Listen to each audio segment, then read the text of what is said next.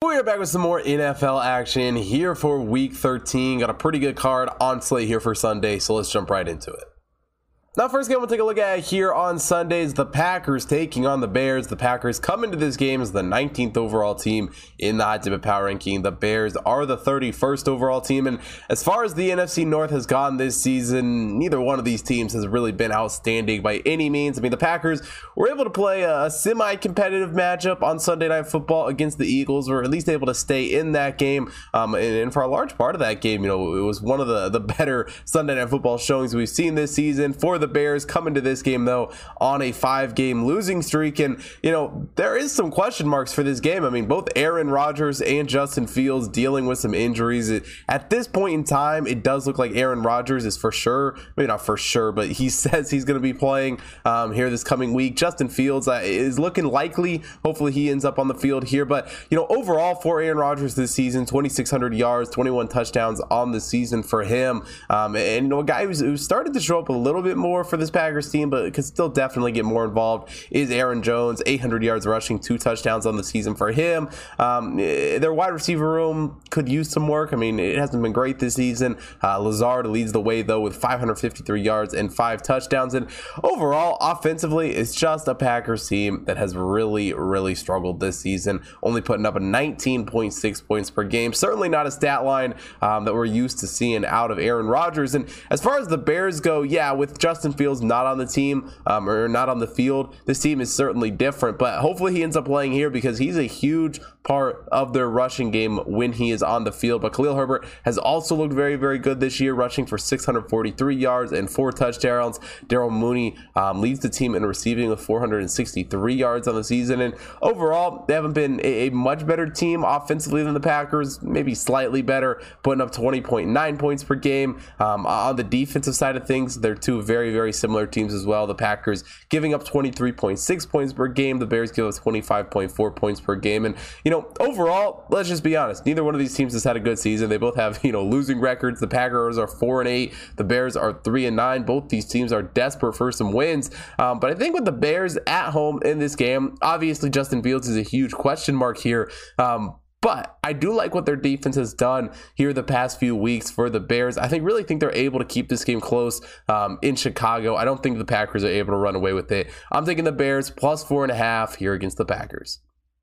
Next up on the card here, we got the Commanders taking on the Giants. The Commanders come into this game as the 13th overall team in the Hot Tip Power Ranking. The Giants are the 14th overall team, and you know both these teams have looked decent here this season. I mean, the Commanders obviously winning six of their last seven games, a, a great stat line um, in that. I mean, obviously the huge win over the Eagles a few weeks ago, and it's a team in Taylor Heinicke um, that is really just cruising here for the Commanders. As far as the Giants go, coming to this game following the loss on Thanksgiving to the Cowboys, obviously looked really, really strong in the first half of that game. Um, not so much in the second half. They do end up getting the backdoor cover in that one, but overall, it's a Giants team that I've been happy with this season. I mean, Daniel Jones has certainly played a lot better than I expected to see him this season. 2,100 yards for him, 10 touchdowns to go along with that. Darius Slayton leads this team receiving wise with 476 yards in the season.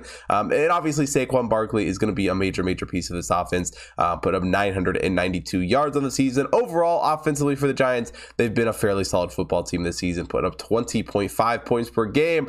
Um, but like we said, the Commanders have been very, very hot. Taylor Heinicke has looked great um, since taking over here. 1,100 yards passing for him, seven touchdowns to go along with that. Terry McLaurin and Curtis Samuel have you know both been strong targets. Samuel with 493 yards. McLaurin has been amazing, 840 yards for him on the season. And yeah, offensively, um, you know they they've had some struggles this season, but you know overall they're doing all right. But up 19.4 points per game on the defensive side of things, they're two fairly even teams as well. The Commanders holding their opponents to 19.7 points per game. The Giants giving up 21 points 1.1. And really, the key to the Giants' success this season is forcing turnovers. When they've been able to force turnovers, it's certainly helped them stay in games. It's certainly helped them play competitive. And going up against the Commanders here in this one, I think the Giants are able to keep this one close. I really can't see the Commanders running away with it. I think they're two evenly matched teams, and at home, I think the Giants have the advantage. Divisional games are never easy in these situations. I'm taking the Giants plus two and a half here against the Commanders. Now, before we get into the final game on Sunday, if you haven't already checked out the website, head over to hottipbets.com. We got college basketball, college football, NFL, NBA, NHL, UFC, horse racing picks being posted up there every single day, as well as follow the Hot Tips main account at Hot Tip Bets on Facebook, Instagram, Twitter to stay up to date with everything that's going on over there. Follow my personal accounts at Hot Tip Bets Chris on Instagram, TikTok, Twitter to stay up to date with all the content that I'm putting out, as well as on Best Tip, where you can get early access to all of my picks and get a notification every single time that I place a bet. And last but not least, if you're watching here on YouTube, hit that like button, subscribe to the channel, hit the bell notification so you don't miss out on any future uploads. And let's get into this final pick. Now, the final game I want to take a look at here on Sunday is the Seahawks taking on the Rams. The Seahawks come into this game as the 16th overall team in the Hot Bet Power Ranking. The Rams are the 24th overall team. And let's be honest, it's a Rams team that has quite honestly just been bad this season. when come on, it come into this game following the loss to the Chiefs. And, you know, the biggest question mark is obviously Matthew Stafford, still listed as out for this game. Um, you know, we'll have to see if he ends up playing, but really looks highly unlikely. And quite honestly, it's a Rams team um, that is kind of just packing it in at this point. Don't have a ton to play for. Um, really, with only three wins, it's, it's going to be a miracle if this team somehow rattles off a bunch of wins and, and does something this season. Um, but the Seahawks, on the other hand, you know, fall to the Raiders in overtime last week. Overall, Geno Smith has really exceeded everybody's expectations this year, passing for 2,800 yards, 19 touchdowns this season. I mean, Tyler Lockett and DK Metcalf continue to be two of the better wide receivers in the division, over 650 yards apiece for them, 10 combined touchdowns between the two. Not to mention, the Seahawks have Kenneth Walker III, who I absolutely loved at Michigan State and has had an absolutely phenomenal rookie season. 613 yards for him, nine touchdowns to go along with that. And offensively, it's just a Seahawks team that can score some points, but up 26.5 points per game.